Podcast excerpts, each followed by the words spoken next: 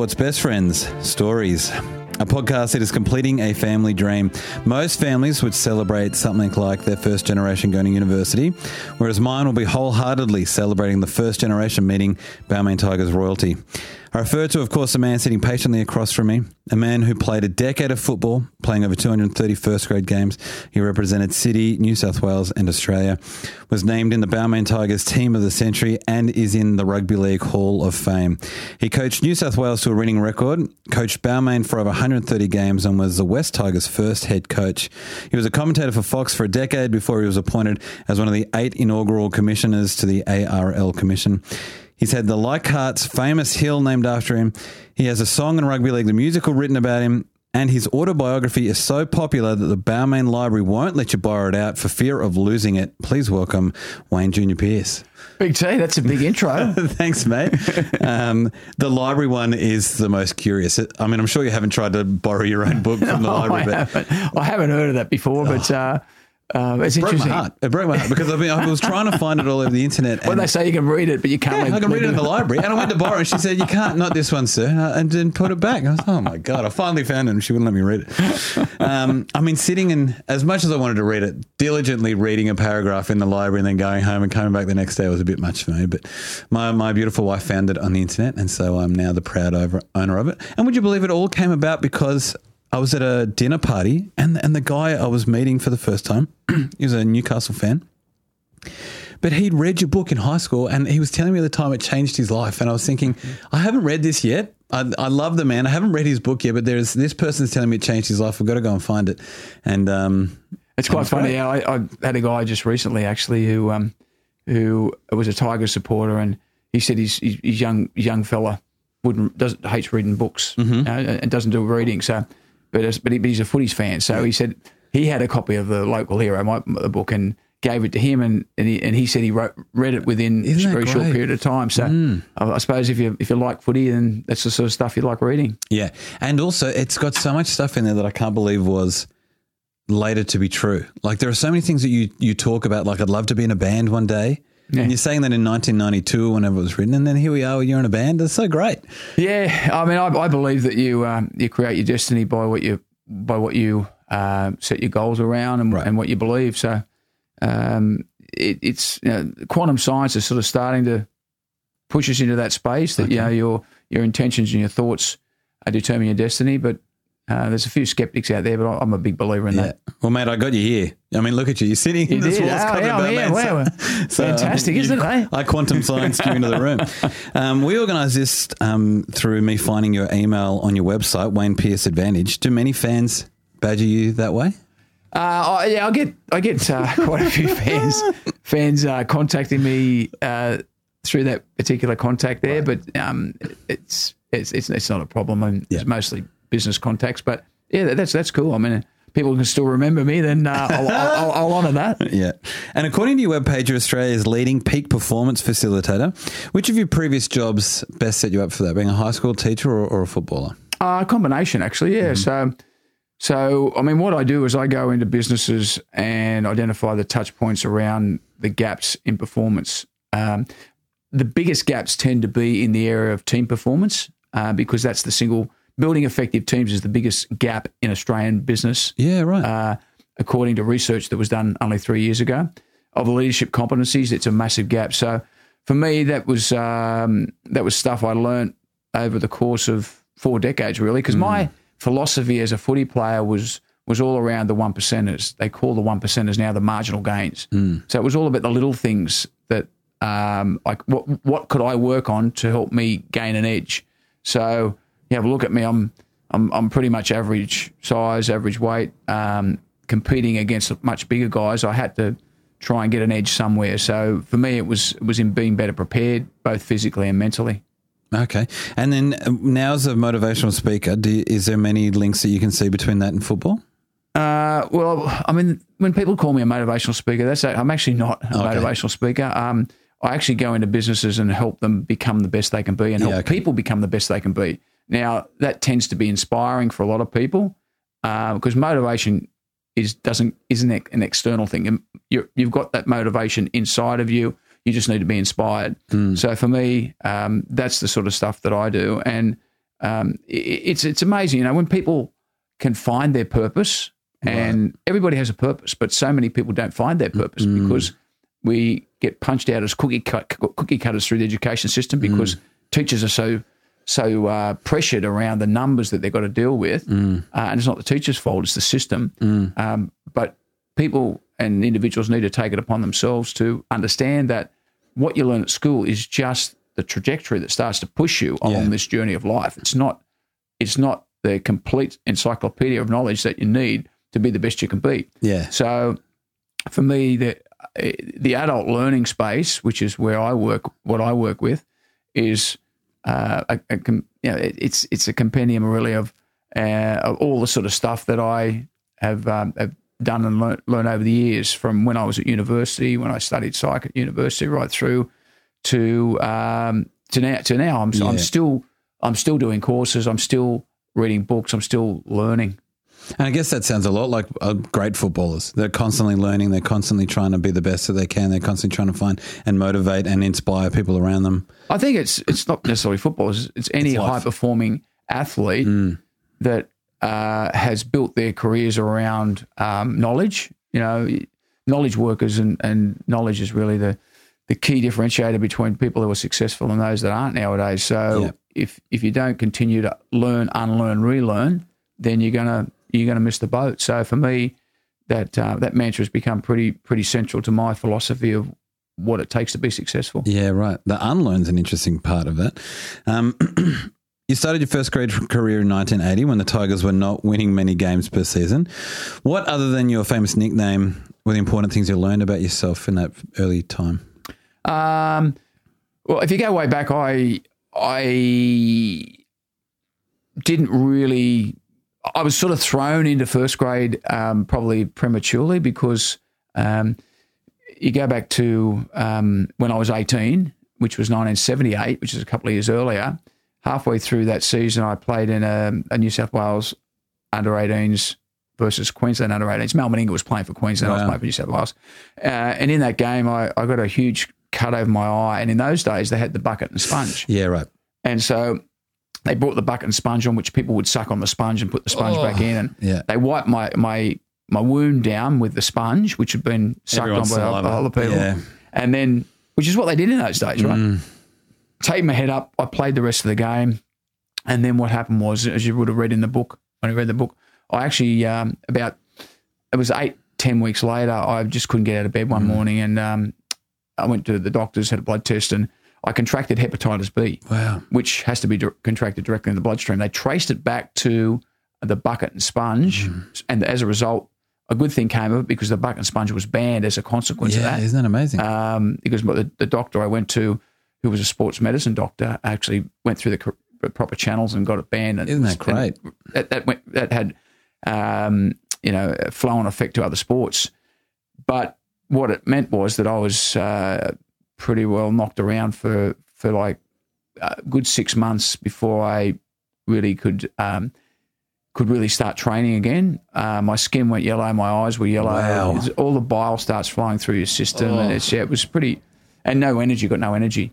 So, but but then I came back at the back end of that next season, which was the 1979 season. I played probably uh, seven or eight games at the back end of that season with my junior club, um, and got back into the flow of things. And and at the end of that season, um, I, I, I was I was going pretty well for the the junior club, and we actually the, the, the Balmain under 23s called me up to uh, to play off the bench for them a couple of games. So I played a couple of games off the bench for them, and then the reserve grade made it to the to the uh, finals, and so I was I sat on the bench for the reserve grade, Yeah, right. not having started a game. yeah, wow. And then in the off season, what happened was it was quite weird. A guy called Neil Pringle was the first grade lock, and he got some uh, really, debilitating illness in the off season, so he, he was going to be out of action for the next year. So what they did was they pulled me up into the first grade training squad Far for the off season, not having played a full lower grade game. yeah. Then I started the trials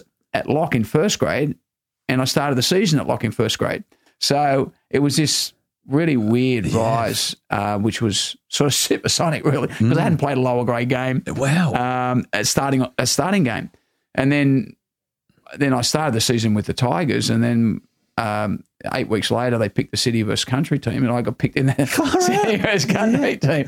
So it was uh, it was a really that was really the quick- worst luck ever out of the bucket, and then it was the best possible run. Yeah, I, the it was so. In answer to your question, you know, it, it's um, the the what I'd learned about about that year was that you just don't put put any um, any limitations on what you're capable of achieving. right, right. That was a big thing that I learned, um, and I've really taken that that philosophy on board.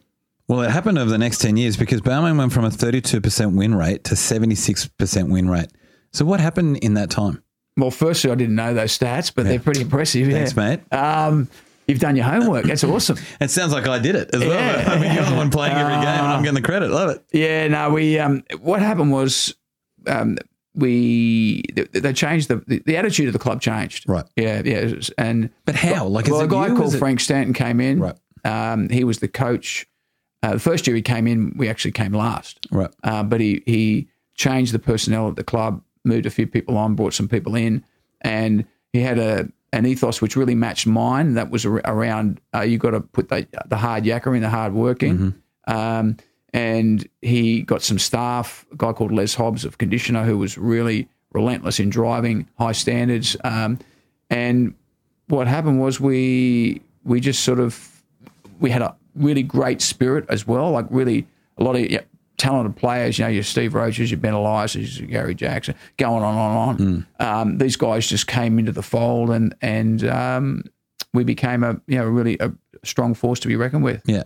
And so when a team changes its culture like that, is it just the like the day to day things that the staff are saying that are incremental, or is it like how, how do you really change a culture like that? Uh, yeah, I mean, it's, is it's, it- staff around Stanton? Yeah, it- it's it's really the, the it was the re- it was a leadership group really. So it was it was um, the leadership group in the players, Yeah. but also the staff, and, and Frank kept us really Yeah. um, on on track to where we wanted to get to, and and he was he was known as Cranky Frankie uh, because he he was being Frank Stanton's his name, and uh, Cranky Frankie was um, you know, he he. He had a short fuse for those people who weren't going to step up to the standards, and, and that's what we needed. You know, that's as a, as a club. Bear in mind, back then you worked your job, so Yeah. it wasn't full time professional.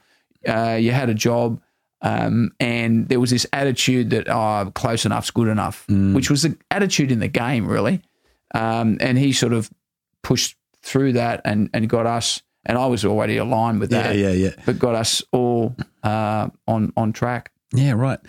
Now you mentioned before about your selection stuff. You also got selected for Origin um, just in its its meteoric rise in popularity. Who do you think about immediately when you think back to those early days of State of Origin? Um, I mean, uh, as a young kid, um, that first year, 1980 was the first year State of Origin started. That was my first year in first grade, and I can remember the Arthur Beetson, um, you know, scenario where he came into the State of Origin and clocked his teammate uh, Michael Cronin. Yeah, and, yeah. th- that that for me was was um, very symbolic of what what Origin was about. But but in those days, none of us, like none of us, had any concept of what it was going to become. Right. Uh, decades later, because you know the first game was played at Leichhardt Oval, for example. Yeah, yeah, yeah, and and it was um, it was it, it was something that the rugby league pinched off the Aussie rules. The Aussie rules We're doing had really. that had that concept. They threw it away. They they couldn't make it work. oh no! But I mean, rug- hooray! Rugby, exactly.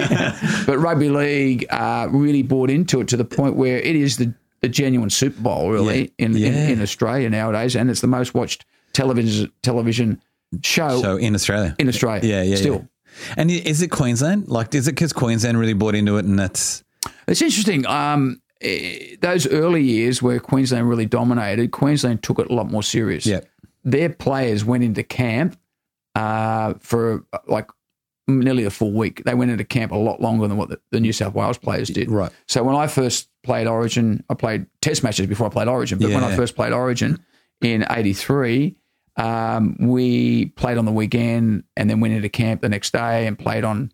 I think it was a Tuesday or Wednesday, I can't remember, but basically had a couple of days training Yeah, runs, right. and that's it. Whereas the Queenslanders went into camp the following week, they played with their clubs and they went back into camp. Yeah, right. Um, the first time that New South Wales had a took it really fully seriously was when we had the full week long camp, and that was uh, 1985, and that's the first year we won. Yeah, series. right. So there was no coincidence that Mm. you know when we really had the, the support to to prepare Mm. adequately and match Queensland in preparation that we were able to match them on the field. And we bettered them. We did, did. better. Yeah, absolutely. Yeah.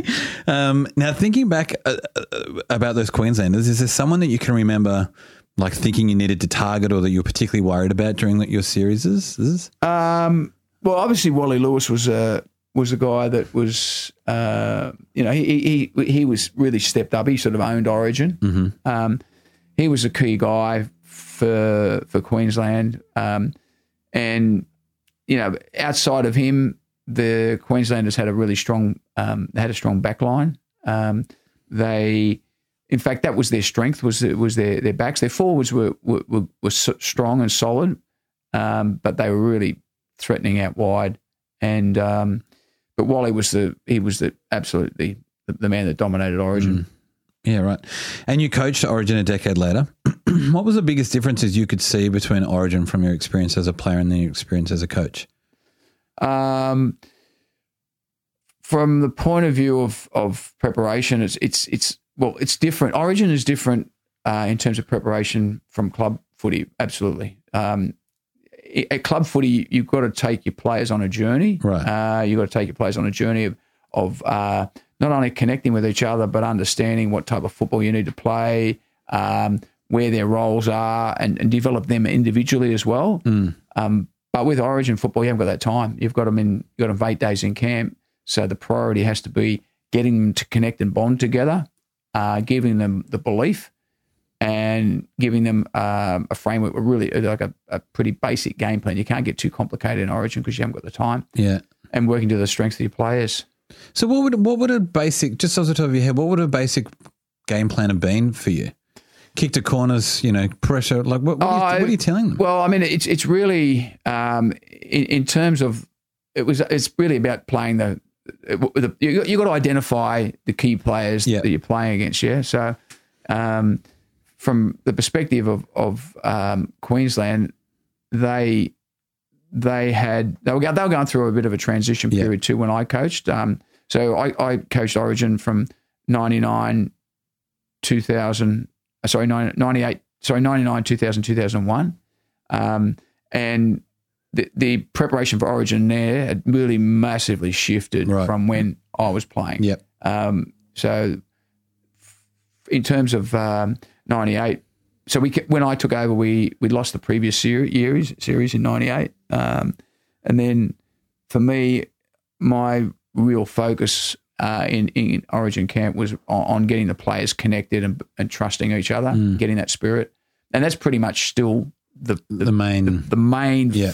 piece you've got to get done and, and, and get that right up front. And um, to do that, I, I sort of had a bit of an idea about taking the guys horse riding, and it didn't quite work out. yeah, yeah, yeah. So, uh, Yeah. so that and uh, Had you been horse riding before? yeah, yeah, yeah, yeah, Yeah, okay, yeah, yeah. I, I- I floated past a few of the players, um, and it, they they thought, yeah, it's a great idea, have a bit of fun. Yeah. we get to understand each other a bit better. Um, for those people that don't know, uh, two of the players in my team fell off the horse horses. Uh, well, actually, I'll tell you the story because it's actually quite fun, quite interesting. So we, we were the we've gone to uh, the horse riding place up in the Blue Mountains, booked it all, and we got there and and the uh, the people who were um, organising it sort of said, okay, those people haven't ride ridden, you want to go over here, and the other guys go over here, and the ones that hadn't ridden, they were walking their horses around Yeah, okay. like some other track. They were going separately. Yeah. And then those that had ridden, we were on a on a um, on Trail. the horses, just jogging around, Yeah. all that sort of stuff. And yeah, so what happened was we met at a particular point with the guys that couldn't ride, and the girl, the lady who was um who was um from the ranch, says, "Oh, well, we'll all walk back." And a couple of the guys said, "Oh no, why don't we just? Why can't we just meet them back? No, no, we're just all going to walk back." Well, you know, that's good in theory, but anyhow, we get we start walking back, and then a couple of the guys saw this nice, beautiful hill, like the man from Snowy River. Right? All right. went went forever up up to to to the to the sunshine, basically. Yeah, and then they took off. They took Yeah. off, and then a couple other to- horses took off. I took off, and then as horses do, they follow each other. So the horses took Oh, off with the blokes that couldn't ride on Oh it. no. So, so they've taken off, anyhow, I get up the top of the hill and um, you know, got the got the man from Snowy River hat on, waving it around. then I look around and two horses come up with no one on them. And uh, anyhow, Oh, I've gone on no, and we actually invited the cameras along, the television cameras, and all that stuff, because, because every, all the cameras, all the journos were saying, "Oh, this is great, getting them out of the pub." Because prior to that, they were doing Yeah. the pub crawl sort of bonding sessions Yeah. and stuff like that. Yeah. Uh, so I thought, no, let's get it out of that. So, the, so the journos were invited along. So they're all got this great vision, or not so good vision. Yeah, yeah, Um, and poor old um, Robbie Kearns yeah. uh, was was ruled out of the, out of the origin, and Bradley Clyde. So two of our two of our better forwards. But anyhow, cut long story short, out of that, we um, we we did actually come together and and um, really bond off the back In of the that. hospital, we everybody bonded together.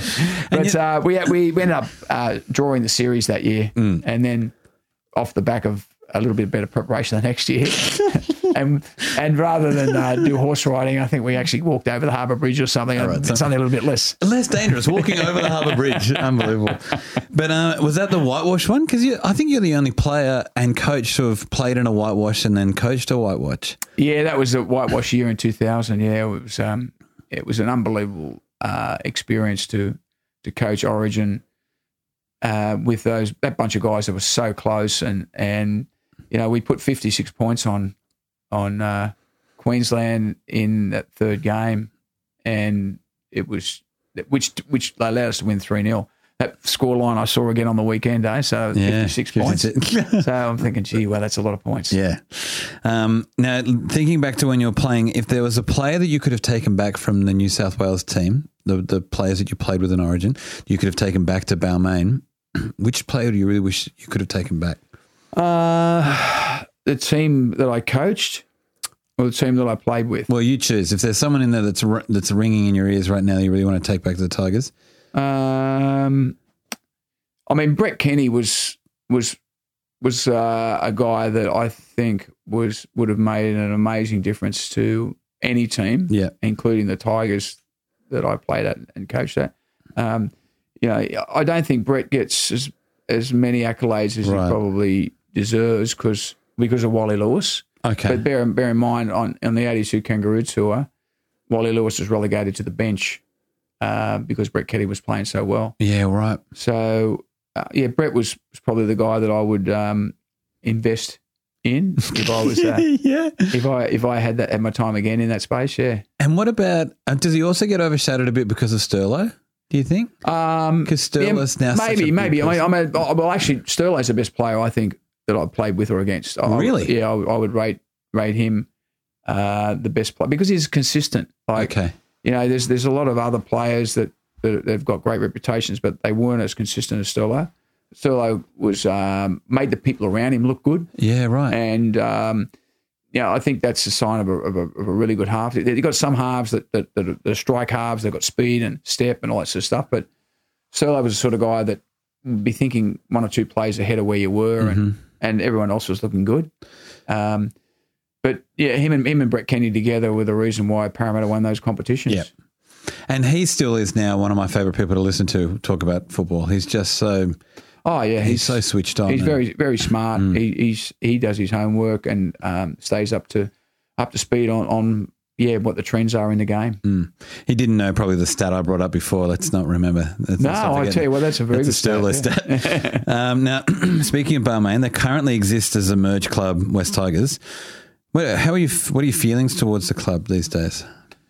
Oh no, I'm, I'm very um, very connected to to the club. For me, that's the, the, it's the offspring of what the Balmain Yeah. Tigers were and, and, and what the Western Suburbs Magpies were. So, you know, the, the Tiger, Balmain Tigers were, the, were were one set of parents, and I, uh, or a parent, I should say. So for me, um, yeah, no, I'm I'm they're, they're they're my club. Obviously, I've got a got a soft spot for Newcastle Yeah, and Mitchell, Mitchell being there as well. Um, but yeah, the the Wests Tigers, uh, you know, massive support base, and, and and I mean, I just don't quite get those people that sort of say, "Oh, you know, I was a Balmain Tigers fan," and you know, when the Balmain Tigers finished, I couldn't follow rugby league anymore because at the end of the day, the fact is that I was coaching the uh, Yeah. Balmain Tigers when they When became. Wests Tigers. Mm.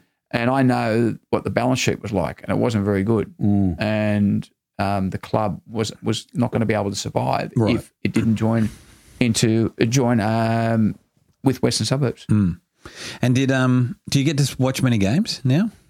Yeah, yeah, I, I, I, yeah, I, I, get out to, to games whenever I can. I Yeah. went down to training um, um, just before the last round uh, during the week and watched the boys training. And the, Michael Maguire's got a great energy with Does the he? team, and the, the team were bouncing around. You know, it was a little disappointing um, the performance in the last round, but you know, there's he's had a lot of injuries this year, Madge, and um, you know, I, I think he's done done a remarkably good job Great. and I have no doubt that the club's on the up. Oh, great. Well, that's great. I take your your ideas very seriously, so that's great to hear. Now, you, you mentioned before you got a soft spot for Newey. do you get to watch many? Do you watch all of his games? Like, what do you do? I with- get to whatever games I can get to, yeah. So Yeah. it's um, yeah, I get pretty much all their home games up, in Newcastle, Yeah. or if they play Sydney games, um, yeah, I get to go and watch whatever I can. I, I like to watch them live rather than on television. Yeah, right. And uh, I have a baby, and so I'm desperately trying to in, indoctrinate him into rugby league. One disadvantage he has, though, is that I was terrible at football um, when I was playing it in high school. And but I have noticed that most first graders who have a kid end up being great at football. And I'm trying to work out: is it just because they're a huge amount of exposure to rugby league as a kid, or are you giving him tips over the breakfast table, or what's going on? Um, I can't speak for other people, but I know in Mitchell's case, um, he was. It, it wasn't something that that I deliberately wanted him to do. Okay. Uh, in fact, I, quite the opposite. I I actually um, he was playing. He played soccer from the age of six, and every year he would ask, could he play rugby league? okay. and would say, no, no, because I wanted him to try other sports. He played tennis as well, and you know, he did little athletics, and he was good at all those sports. But he got to the age of eleven. I thought, oh, he's uh, Can't keep saying no to him. yeah, he's got he got to have a crack, and and straight away because he he developed um, good motor psychomotor skills from the other sports. Uh, he naturally took to the league really well. Yes, but And- Junior, why is he asking for league from the age of six? Like, is it because he's seen you there and like he's just Well, I think he, he can't remember me as a player, but he, he certainly can as a coach, and he was a ball boy for the Tigers when I Ah, was right. coaching for for a, a few years there. But you know, I used to go through videos um, at home back in those days. We Yeah. didn't, didn't have all the technology like now, so I'd have to go through videos and prepare clips for the players and stuff like that. And and he'd go, Dad, what what what did you do that for? What? So I, he, Ah. I explained a whole lot of stuff to him, um, not not not in too much detail because yeah, he yeah. asked too many child. questions. Yeah, yeah. Um, but I think that I think that's part of it. Um, and I think it it's, depends on the nature. He's got a very competitive nature. He was he was a, nas- a national 800 meter runner Oh wow. uh, at Little Athletics when he was 11. Um, so yeah, he, he just had that competitive nature. So I, I can't speak for other parents. Yeah. But at 11, he, you put him in and he's just naturally just. Yeah, to- yeah, So what happened was he, he had a very good year that first year. So then what we did was each year after that we played him a year above his age. Oh, right. Yeah. So so It's like putting to be- weights on him and then getting him to swing a bat. Wow. to be competitive. Well, yeah, because he was he was just dominating in his age bracket, so we put him a, played him a year up. Oh, I love and, that. Uh, You're the best type of parents because usually they'd leave them there to be the MVP or whatever and drown everyone, but you went. yeah, no, no, nah, but but yeah, no, he um yeah, but he he, he he I think that helped his his development. Yeah. Because you're in age groups up until recently. You're in age groups up until 20, and then you're supposed to go into first grade. So. Yeah, I mean it's it's you know like you see some of these big kids Hmm. that play in the juniors, the massive big kids, and they're they're, they're obviously just tearing through kids their own age. Like if you're serious and you think that young young fellas that size and, and wants to have a career in rugby league, then play them up at age. Yeah. so they can actually learn to develop more skill. Yeah. Because as a youngster, if you aren't developing skill, the strength's not going to get you there as you get older. And that was one of the things with Mitchell from very young age. Uh, worked with him. uh, Not that I was very skillful, but because because I, because I because I didn't actually develop the, the skills as a young kid, um, I wanted Mitchell to develop the skills. right, right, right. And um, yeah, he's a very talented, very skillful player. Yeah, yeah. Um, now, uh, thinking about spending time in, in and around football, if you could choose anyone to go to a game with, who would you want to go with? Uh, I'd probably like to um, take Bill Clinton or Neil Armstrong Oh, yeah? or some one of those, you know, one of those Americans that go along who are quite famous and just explain what this um, what this game of rugby league's like. What do you think Bill Clinton You guys are you guys are mans, man. think? yeah, yeah, yeah.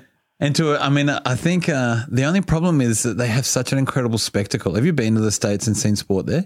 Yeah, yeah, I have. Yeah, Oh my god, it is another level. Um, I have. it's so. I mean, if you're going to take them, you'd, you'd, you'd probably take them to an Origin game. Yeah, yeah, yeah. Yeah, and then and then they they probably get the atmosphere. Yeah. Now I'd take Gary Freeman because he seems like a massive laugh and a great football brain. You were playing with him in. in Well, hang on a sec. You obviously don't know Gary Freeman very well. know him very well. if you took Gary Freeman to a game with you and he sat on your left hand side, your left ear would be absolutely bruised. He does not shut up. yeah, right. Oh yeah. Okay. So, but anyhow, go on, keep going. he, I mean, you were having to play against him while playing with him. He was playing for New Zealand while you were playing for Australia. I think in the 88, 89. What was that like? well, if you can have a look there, I got a chipped tooth. Yeah. Okay. Yeah, so I tackled does, him. listeners. I tackled him in in um, yeah, it's a bottom tooth in the front there. It's a chipped. Uh, I tackled him in the Test match in '88, and next thing you know, he rips out his boot and, and his stud goes smack bang and chips off a bit of my tooth. No. And I said, "Where's you?" Bleep bleep bleep. Yeah. Oh, Junior, I didn't know it was you. Sorry, mate. I said, mate, look. Anyhow, but he's uh, he was an he was a really super competitive Yeah. um, player. Um, he was he was great for the club and and great for New Zealand rugby league as well. So Yeah. I mean, he, I, we're still good. All all the guys in in that team were still really good mates because um, we built such a strong uh, understanding of each other and respect for each other Yep. that just endures. Yeah, right. Um, now, while we're talking about past greats, consider another scenario. If you could travel through time back to any game, which game do you really wish you'd seen? Um, geez, you're throwing all these questions at me without any any uh, Notice. notice. Oh, didn't I? These ones. No, I sent these ones to you, Junior. You sent the email to me, but I didn't read it. I've been busy. You picked up one of my, my errors at the beginning, but you didn't read the rest. um, actually, to be honest, I'd, I'd love to go back and watch the first ever game of rugby league at Right. Birchgrove Oval. Yeah. You know, just to get a sense of what it was like, and um, it was a t- obviously a really different game back then in terms of the of the speed of the game and unlimited tackles and all that sort of stuff. But that I think would be uh, a really good opportunity to see just how much the game has developed over the years. Yeah.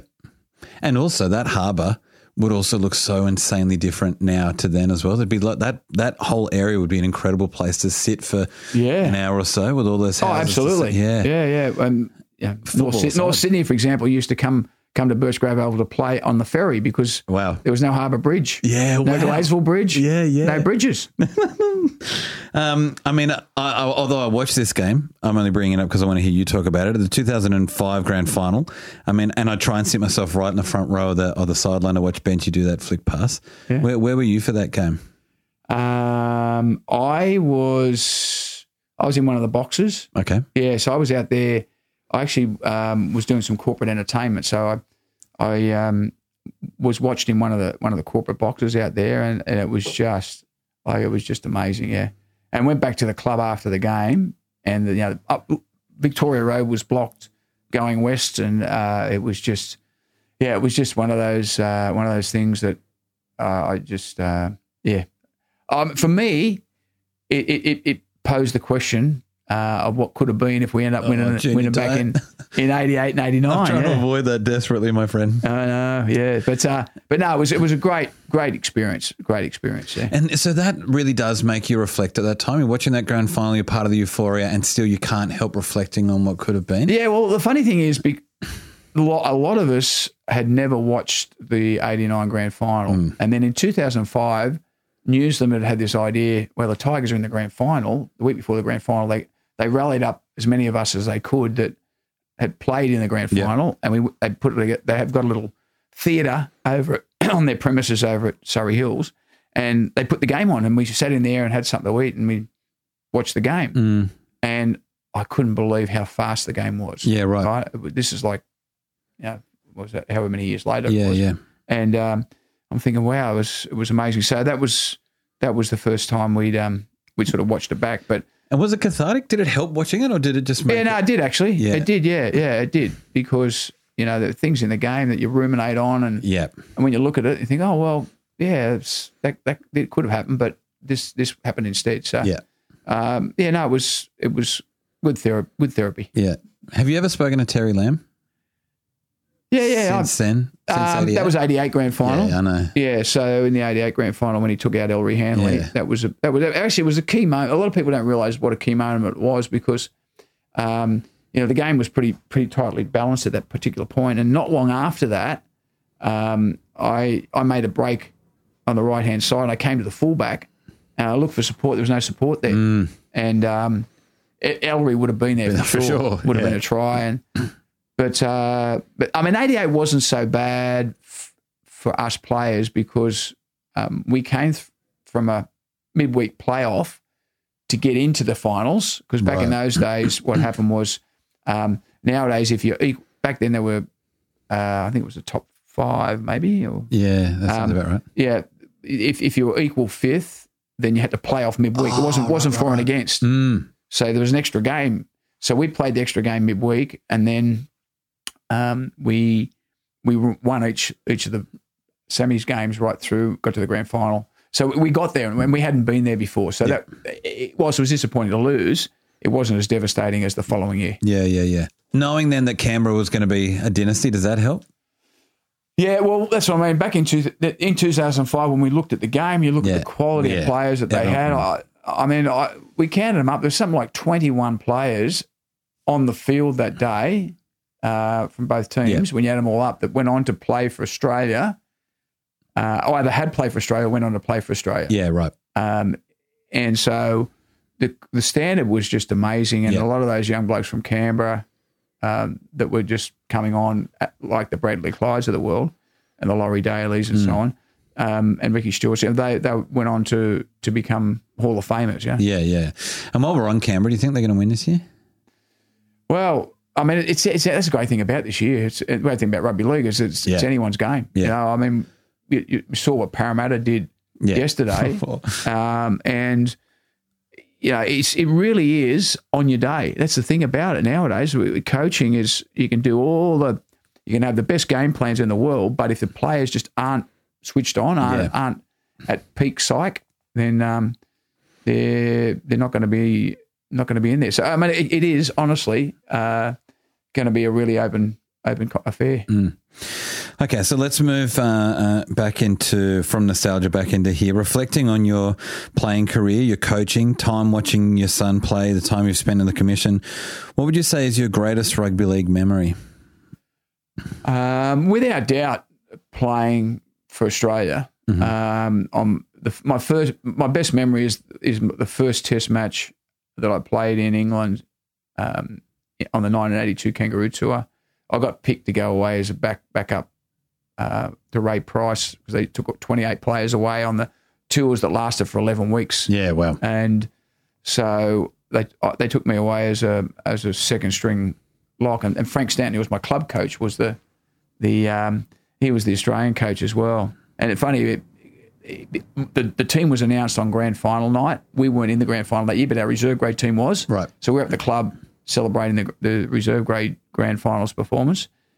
Uh, it yeah, uh, celebrating the reserve grades performance, and then um, Frank came over and did not give me any any idea in the in the weeks leading up to Wow. it that I was even in consideration. Yeah. So I I booked my, a ticket to go to Hawaii because I'd never been to Hawaii before. Was on the end of season trip with the team, yeah, and uh, he came over and whispered in my ear that I was going to be on the team in the team. And so anyhow, which was which was just a um, a dream come true. yeah. The best reason not to go to Hawaii. Would be- Exactly. Yeah, yeah, yeah, exactly. And then, um, and then, but what happened was I, um, um, so I went away with the team, but I didn't expect to play in the test match. But Frank gave me a, a run in a couple of warm up games, and I got a man of the match, and I played quite well in those. So, so he found a spot for me in the second row, and then I played this the, the test match. And not only did I score a try, but I got man of the match in my Wow. first test match. So Wow. I remember standing there before the game, thinking of of um, the achievement and, and all the people that had, that had helped me get to get to there, Yeah, right. and I had tears coming down my cheeks because I, this is on the field Yeah. before I played. So I was in this really um, really amazing headspace when the kickoff came, and the rest just unfolded. yeah, wow. Yeah. Magical. Now, the vast majority of fans don't play, and their um their favorite memories are of watching people do things. So, why do you think this game is so popular? I think there's a there's a lot of reasons. I think um, it's a community game, firstly, and that is that um, the game at the grassroots level thri- it, it can only thrive when you have people volunteering to coach teams, volunteering to drive kids to footy matches, all this sort of stuff. So, I mean, that is part of it. There's lots of sports like that. So you then eliminate the other sports. Why other sports? Well, not as many sports, very few sports require the courage and um, character that rugby league does because you you you've got to physically put yourself on the line when you you, you go in to play rugby league. There's every chance you're going to suffer a, an injury or a bruise or um, something or other, which some people just don't want to do that. Um, there's also the big thing around um, working for your mate, your teammate, and people like that in society. People Yeah. want to know that other people are there to help them. And in rugby league, that's what the game's built around. You know, you're going to cart the ball up for me, and you're going to get bashed and play the ball quickly, so that I can actually, um, Yeah, have I another can, run. I, yeah, I can, Yeah. or I can score a try, or I can find a bit of space. So it's about making sacrifices for each other as Yeah, well.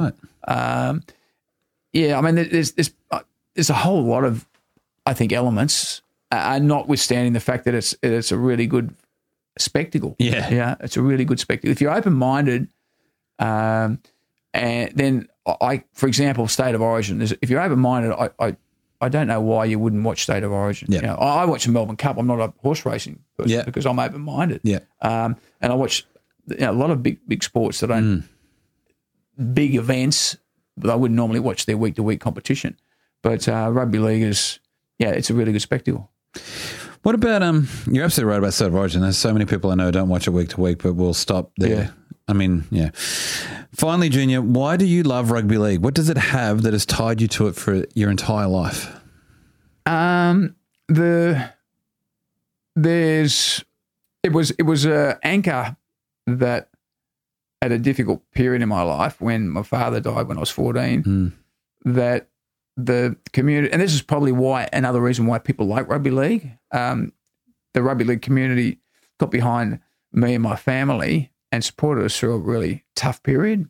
And that um, th- that sense of um, identity that that it gave me and the confidence that came from the success that I had in rugby league um, meant that you know I sort of pursued that as a as a um, wasn't wasn't a vocation because it Yeah. wasn't full time, but as, as a as a um, journey to see how good I could go in it.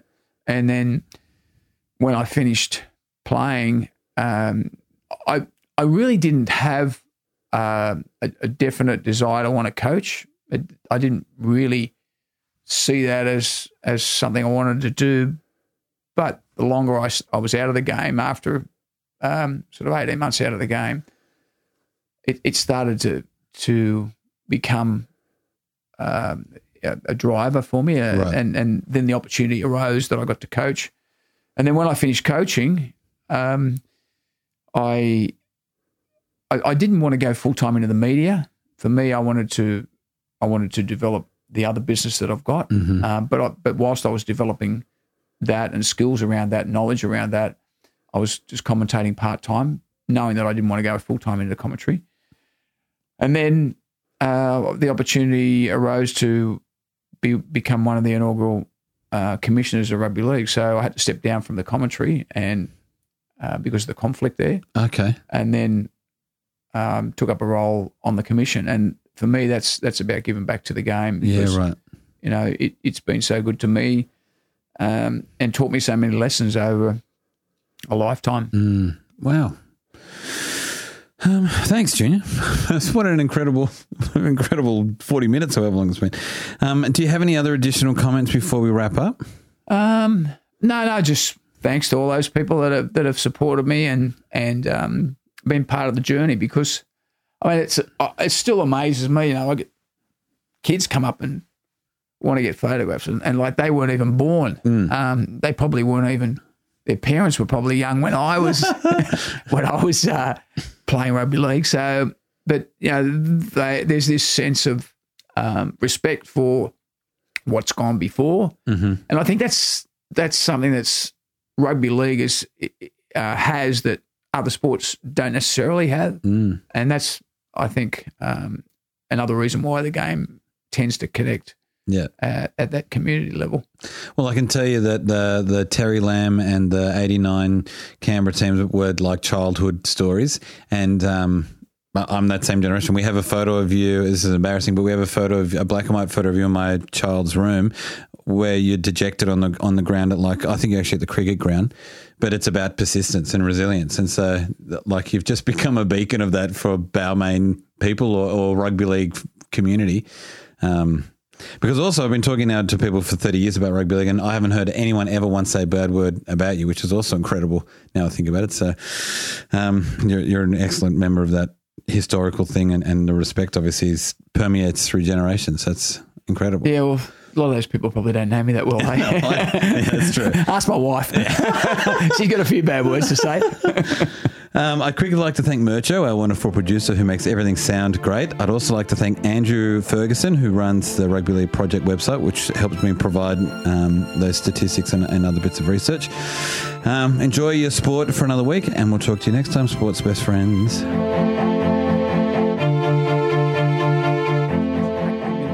Um, yeah, it's a bottom tooth in the front there. It's a chipped. Uh, I tackled him in the Test match in '88, and next thing you know, he rips out his boot and, and his stud goes smack bang and chips off a bit of my tooth. No. And I said, "Where's you?" Bleep bleep bleep. Yeah. Oh, Junior, I didn't know it was you. Sorry, mate. I said, mate, look. Anyhow.